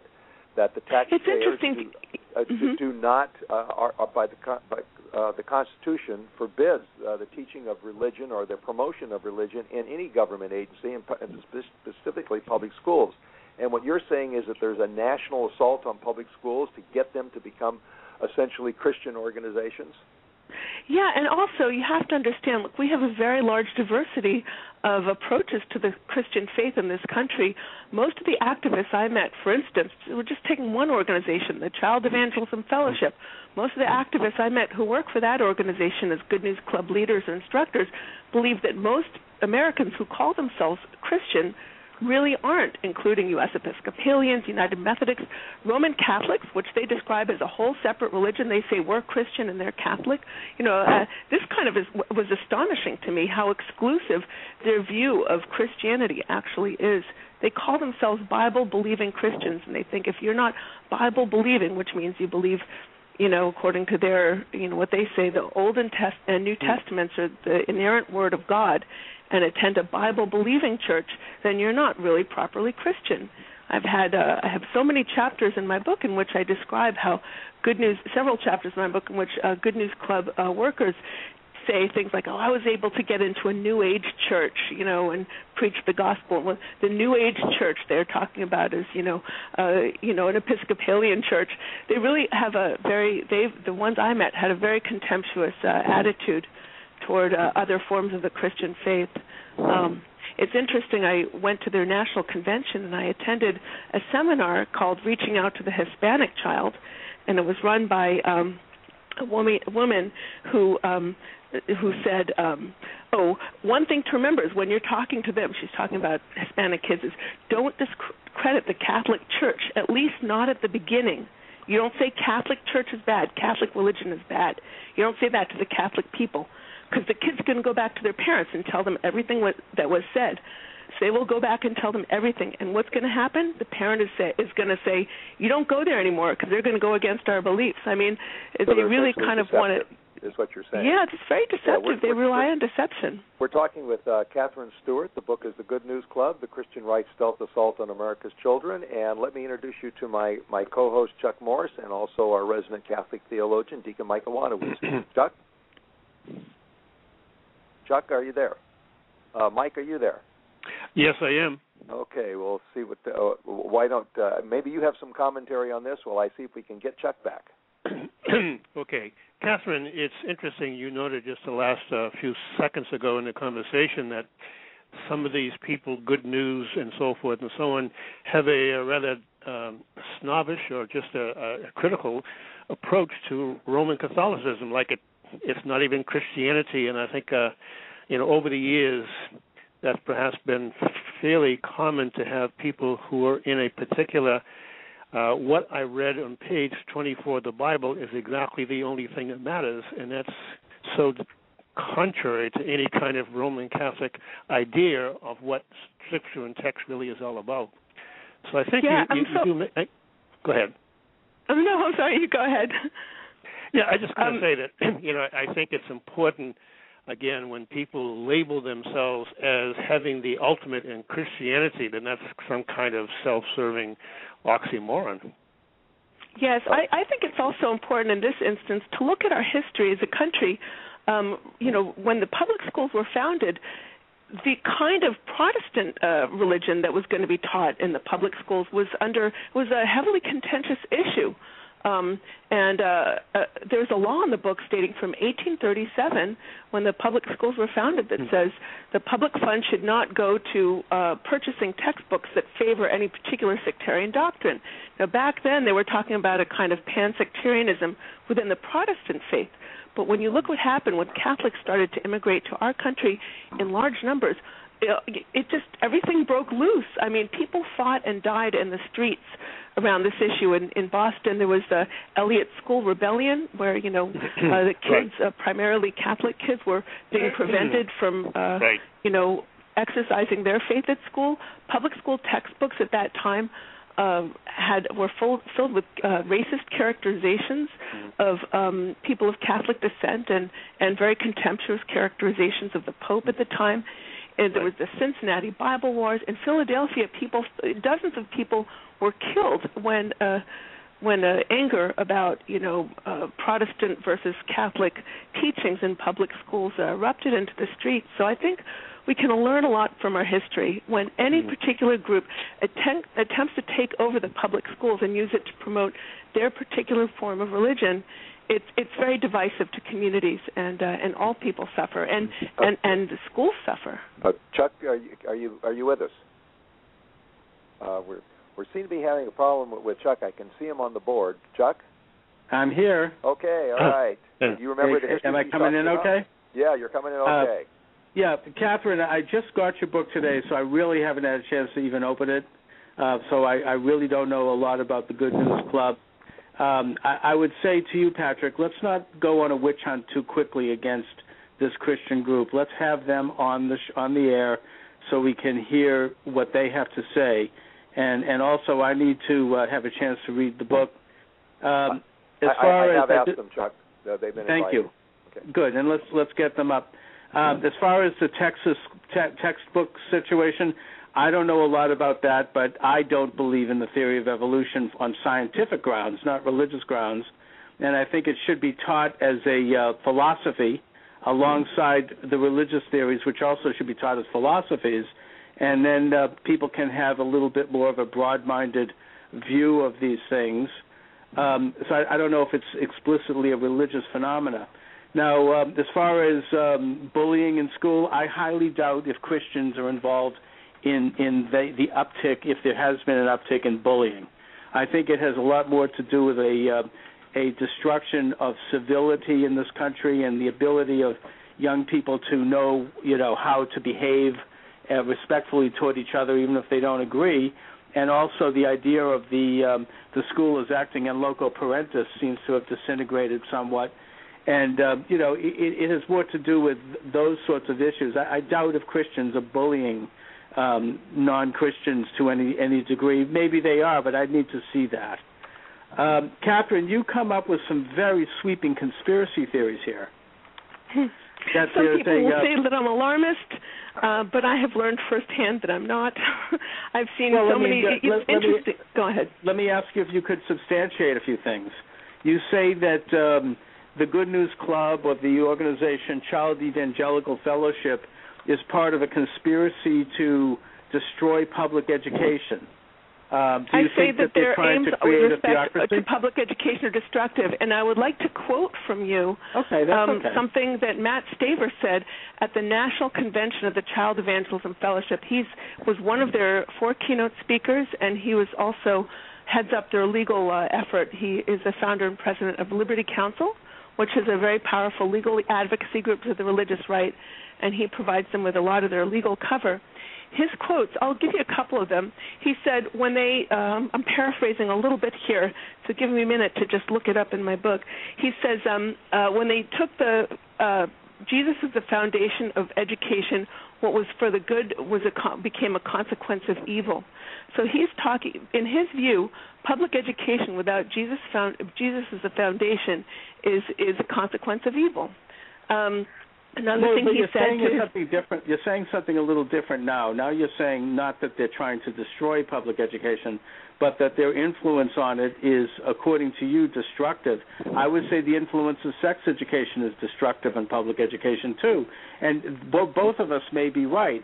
But the fact is that I think, in especially now that we've admitted that it's perfectly constitutional for them to have after-school meetings, which is not something that was admitted even a week ago, Patrick. Uh, I think that it is appropriate to have freedom of expression and, and a free exchange of ideas. And look, I, I'm not Christian myself, and I would not want to have my daughter evangelized in school. But the, the answer to that is to teach our children our own religion and strengthen them in their own faith as a way to respectfully and carefully counter um, a proselytizer and that yes, the group, the Good News Club, sounds to me like they need to tone things down a little bit. You know, Look, they, we're if, talking, they, if they're when getting you're talking rude about the Good it, News then Club, that's not that's not appropriate. So I agree with you with on that. Good News Clubs, we're talking about elementary schools. I mean, at the high school level, after-school groups in general, I think should have the maximum leeway. But when you know, when we're talking about little kids, you know, for them, no institution has as much authority as the public schools. If it happens in school, they think it must be true. So I think there's a difference right. in approach when it comes to the after-school clubs. You know, you look if a group of Christian athletes or Jewish athletes want to get together after school and practice their faith after school. I don't have a problem with that, or the GLSEN groups or any of the other groups. But when you're talking about inserting an organization that attempts to convert small children who are too young to read to an even, you know, fundamentalist well, form of Christianity, so it's sort of Katherine, a different story. And also, I think I, I you know we shouldn't get overly legalistic here. You talked about get, creating compassionate communities. Didn't Some things are legally or constitutionally permissible. Uh, one at a time. But it, yeah, didn't I'm didn't sorry, they say I, that they had to get? Excuse me. Didn't they say, or you said, that these young course, children permi- would have to parental get permission. But Yes, but those yeah, children okay. are not used. Those children are being used to convert their peers. So it's introducing a form of what I can only describe of as faith-based bullying into kindergartens no, and fir- first grades. Now, and the other thing is you talk about creating uh, compassionate communities to to disrupt bullying, and I agree with you. I think that some things that are legally or constitutionally permissible, uh, just because they are legally or constitutionally permissible, it doesn't mean that they're the right thing to do. You know, I, I think right. public schools should not be places for religious battle. You know, for religious battlefields. We have enough to worry about, you know, when it comes to educating our children. I think public schools should be a place where communities set aside their differences, their ethnic difference, religious differences, and come together in support of our children and their future. We have to take a well, quick Katherine, if a young person is break, involved um, in such and a thing we'll as continue yeah. this when we come back. Uh, this is you're listening to Fairness Radio with Chuck and Mhm. Patrick on the Blog Talk Radio Network, on the uh, Cyberstation USA Network, and our radio affiliates. We're going to uh, skip the usual break here because we've got a hot conversation going uh, for, so for our radio stations. Uh, if you go ahead and take a break, that's it. We'll you can just come back in in about 30 seconds. So, uh, Chuck, you were about to ask a question, and then we I'd like to see if uh, Mike can get a word in edgewise. Sure.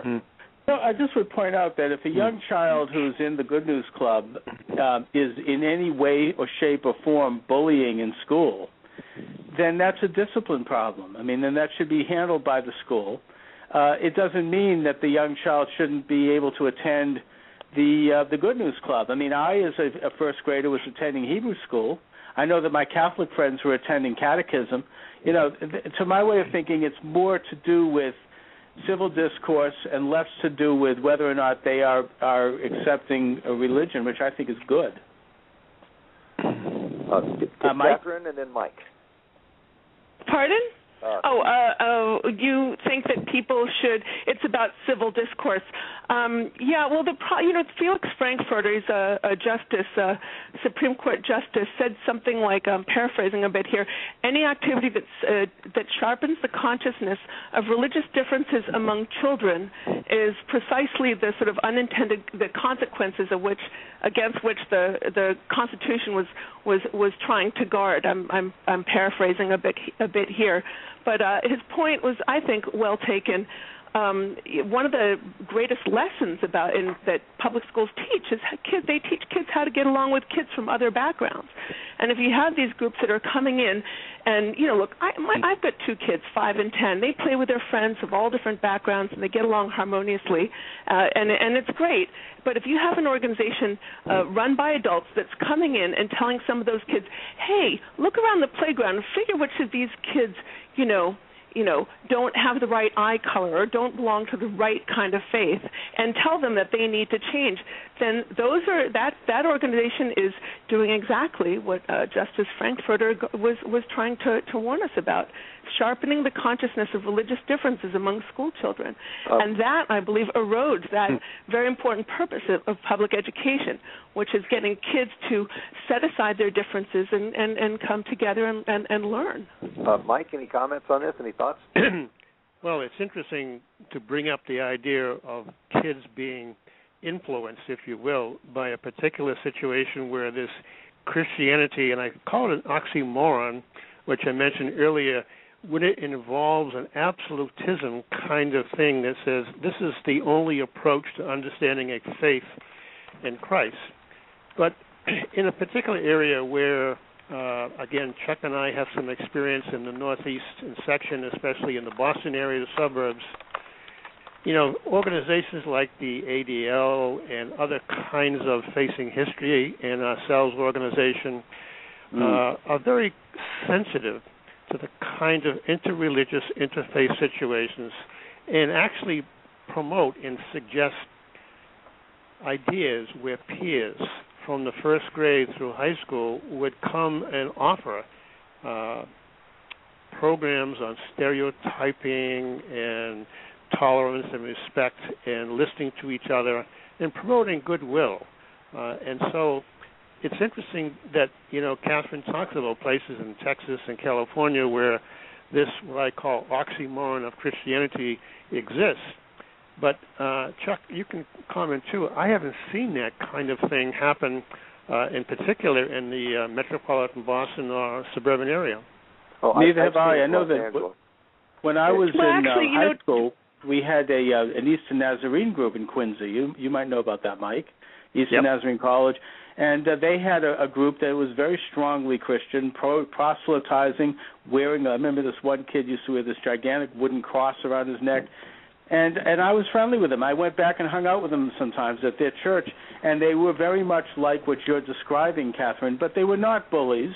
They were they got along fine with with the non-Christian kids in the class. You know, there wasn't this sort of, you know, they did believe that they were giving the good news, and they did believe in their faith, and yeah, they would like to see people convert. But I, I didn't feel that they were unable to engage in in civic uh, discourse with people, and if they were, then the t- the school would have disciplined them and should have. I mean, I would think that if these young kids, if you have first graders, and if you're saying there's a situation like this, and it probably can be some named, I don't think it might might be as extensive as you claim, But if that's what's happening, then the principal at the school needs to bring the head of this organization into his office and say, "Look, you can it's fine for you to teach your faith, but we have a problem here with these kids doing this, that, and the other thing, and it has to stop." Well, we have well, a you know, problem most here that principals we have are to so stop. busy We with have to things like classroom instruction and dealing with shortfalls and budgets Katherine, that they're really not equipped take to, uh, uh, you know, start to, you know, monitor the needless. Uh, we, we have to take Well, we have to take a quick break uh, and for our stations to identify themselves. So we'll be right back. This will be a one minute long break. Don't go away.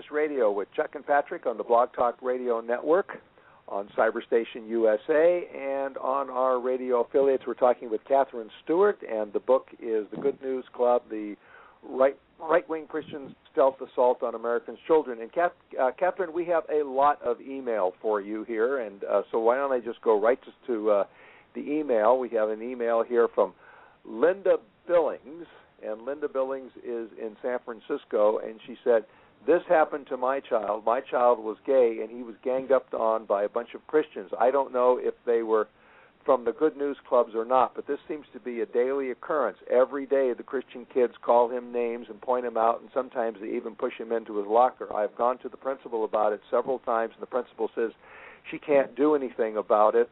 So I took finally took him out of school, but there is bullying going on in schools, and my son was was part was part of it. I think she means he was a victim of it. Uh, Katherine, is that an um, a, an atypical response or an atypical story? Looks like we uh, we lost Katherine. Uh, Boy. uh, boy, we are having our problems here. Let me just check real quick. Uh, uh, Katherine, Okay. did you hear the letter? There we are. Uh, I did hear the letter. Thanks.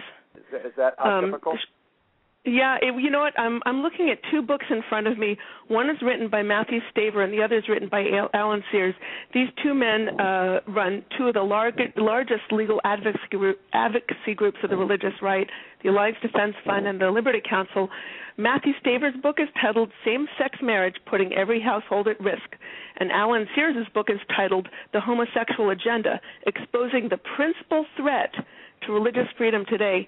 I think if you have the two men who are the heads of the two largest largest religious advocacy groups, Christian, you know, so-called Christian religious advocacy groups um, of the religious right, writing books uh, in which they absolutely place, you know, all the problems of civilization squarely on what they call the homosexual agenda, you're going to start seeing a lot more targeting of uh, the GLBT community. It's, it's going to happen respond. in all aspects I of want to society. respond to that. Sure. I want to ahead. respond to that. I highly doubt if bullying against gay people is done primarily by Christians. I just don't think it is. I think that you're taking a very serious issue, and that is bullying, whether it be against gay people or, or anyone else, and you're trying to use it to make a case against these particular this particular Christian group.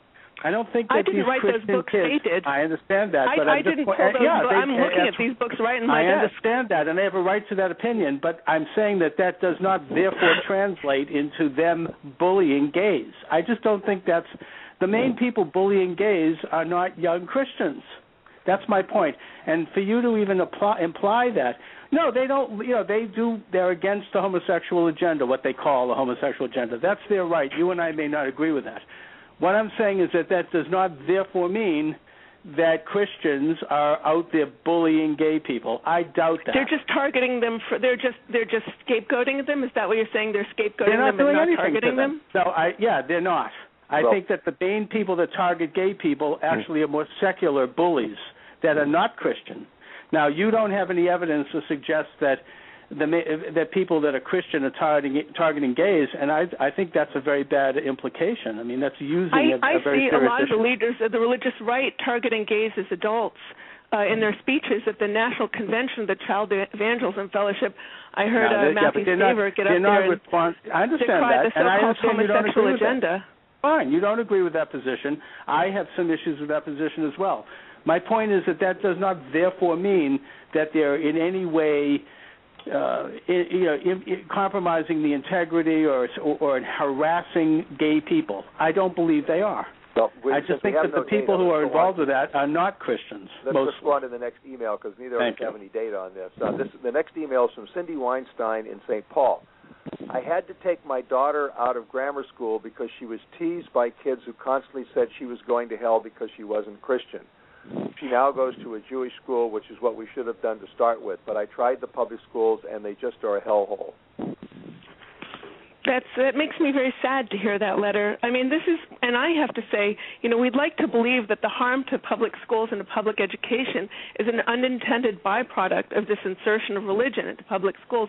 But unfortunately, I think it's precisely uh, one of the one of the intended consequences. I think uh, you know, the inserting one form of religion so forcefully into public schools has the, the consequence of making kids of other faiths feel completely unwelcome, and it and it forces those families to withdraw, if not actually drawing their kids out, as this woman has, then withdraw in an emotional sense. I've met so many parents who've stopped donating money to the PTA. They stop, um, you know, donating uh, hours of unpaid labor to the, uh, you know, to the school fairs and things like that because they all of a sudden start to feel like a school is an unwelcome place for their families and their children. Well, look, that's a very sad story, and that should be dealt with. Again, I think it's an issue of civility and and the fact that our young people are not taught to treat other people with basic respect and dignity, no matter whether you know, regardless of whether they're Christian or non-Christian or otherwise. And uh, you know, I don't doubt that the, the, the email is story, but I think we could have stories and anecdotes from a lot of people who have been bullied over a lot of different reasons. Well, we have a, a, a, a note here, from, an email here from uh, Cindy Wallace in Dallas, and Cindy says we have a we have a right to speak. There are schools too. We pay the taxes for those schools just as much as the atheists do. You are trying to kick the Bible out of public schools.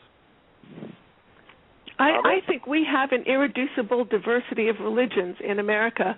America, we have a, a very wide variety of faiths, wide varieties of types of the Christian faith, wide different, very different interpretations of the Bible, and when one particular group tries to commandeer the public resource, the public education, public schools for the benefit of their particular sectarian agenda, it's going to create problems.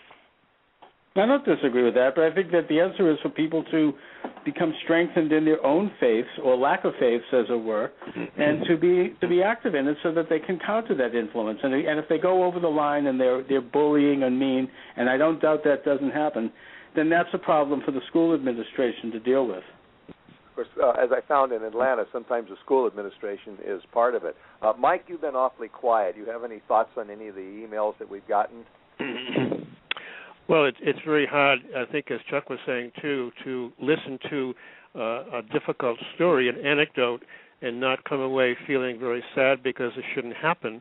And civility is the underlying issue, perhaps there. I guess too, I'm coming from my own experience. And some years ago, uh, I was elected to the local school committee here in the town of Walpole, uh, and I just kind of recognized, interesting that, that caught my eye, that the superintendent of schools, the assistant superintendent were both Catholic, and the seven members of the school committee were also Roman Catholic. And I thought to myself, wow, what is this all about? And yet, being the kind of town Walpole was, when things would perhaps come to fore and something would happen in the classroom, uh, the population, the citizens, regardless, would come into an open meeting of the school committee and say, "This is wrong. This is not right. This is intolerable." and the people would raise an issue, and the administration, the school committee would have to respond. And I think that's the basis in America that when things are going wrong, it's up to everyone, parents, other citizens, and so forth, to recognize a wrong and try to address it. Katherine, can they do that? Uh, you, when a Good News Club wants to enter a public school, uh, you can't exclude them. If you've opened what's technically called a limited public forum, which is to say, if you let in any outside activities, a soccer club, a theater club, whatever, you have to um, uh, let in uh, religious uh, clubs because the um, the theory is that um, uh, if you exclude them, then you're discriminating against their uh, particular viewpoint. Um, well, let me so that's uh, that makes it very challenging. In effect, it gives a trump card to religious groups because it, it, it's only in the case of religious groups that to exclude them amounts to a violation of their free speech. So now uh, schools can exclude soccer clubs or theater groups or political groups if they wish, but the only category they can't exclude is the religious groups. And the Good News Club has made quick use of this trump card, and other religious groups have too. Well, the numbers, uh, the increase in their numbers in the past ten years is uh, tells a story. Yeah. Well, let me ask you a question. Um, do they do they do it with any kind of deception? Uh, well, I think they rely on deceit in a number of ways. You know, presenting themselves as being broadly Christian while having a very exclusively uh, exclusive view of uh, the Christian religion. But the biggest kind of deception, I think, is that the whole purpose of the clubs is to deceive little kids into believing that a particular religious approach and belief is endorsed by the school. Their, the centerpiece of the program is something called the Wordless Book. It's used to convert children who are too young to read. It has no words, just colors and shapes, and it's used to teach the evangelical gospel to um, to kids who are too young to read. Those kids think that if it happens in the school, it must be true. And I have to point out that in many instances, you have school teachers who are actually, you know, working in their capacity as school teachers during the school day, and after school they lead a good news club. So at you know two o'clock they're teaching two plus two equals four, and after the bell rings at two twenty they're teaching if you don't believe in Jesus you're going to go to hell. How is a little children not able able to to say oh well that's not what the school wants me to believe? Well, we're we're out of time, unfortunately. This is a great conversation, uh, Katherine, uh, and I want to thank you very much for being with us today.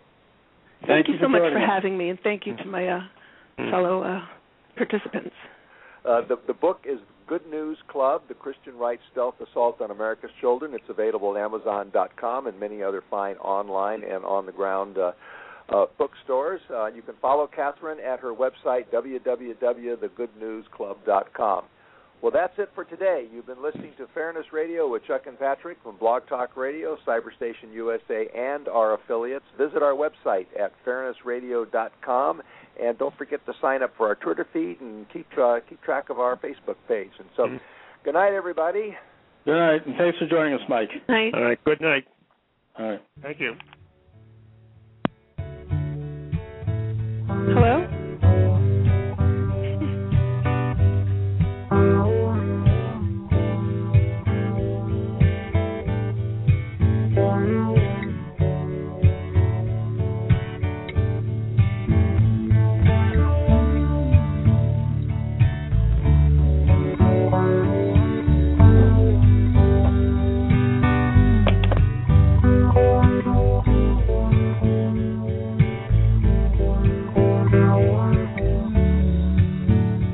Line the crosses in a path.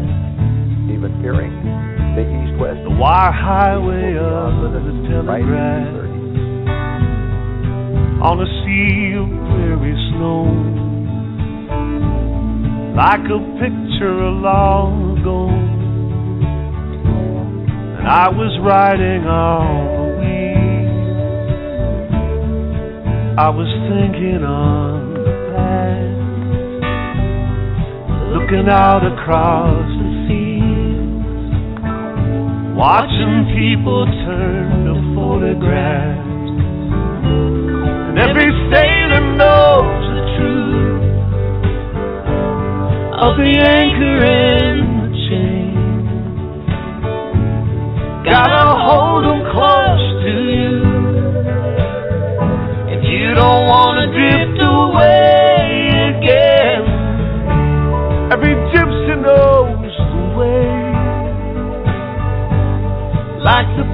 songs dead and the sun lies down before you. Out on the big east wind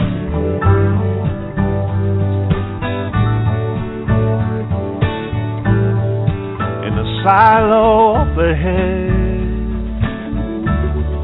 golden promise of the sun. Ryan it up into your daily bread. Bring it home to your loved ones once and every now and then. When you get back from the wars, you turn around and you're gone again to that wide open every sailor knows the truth. Of the anchor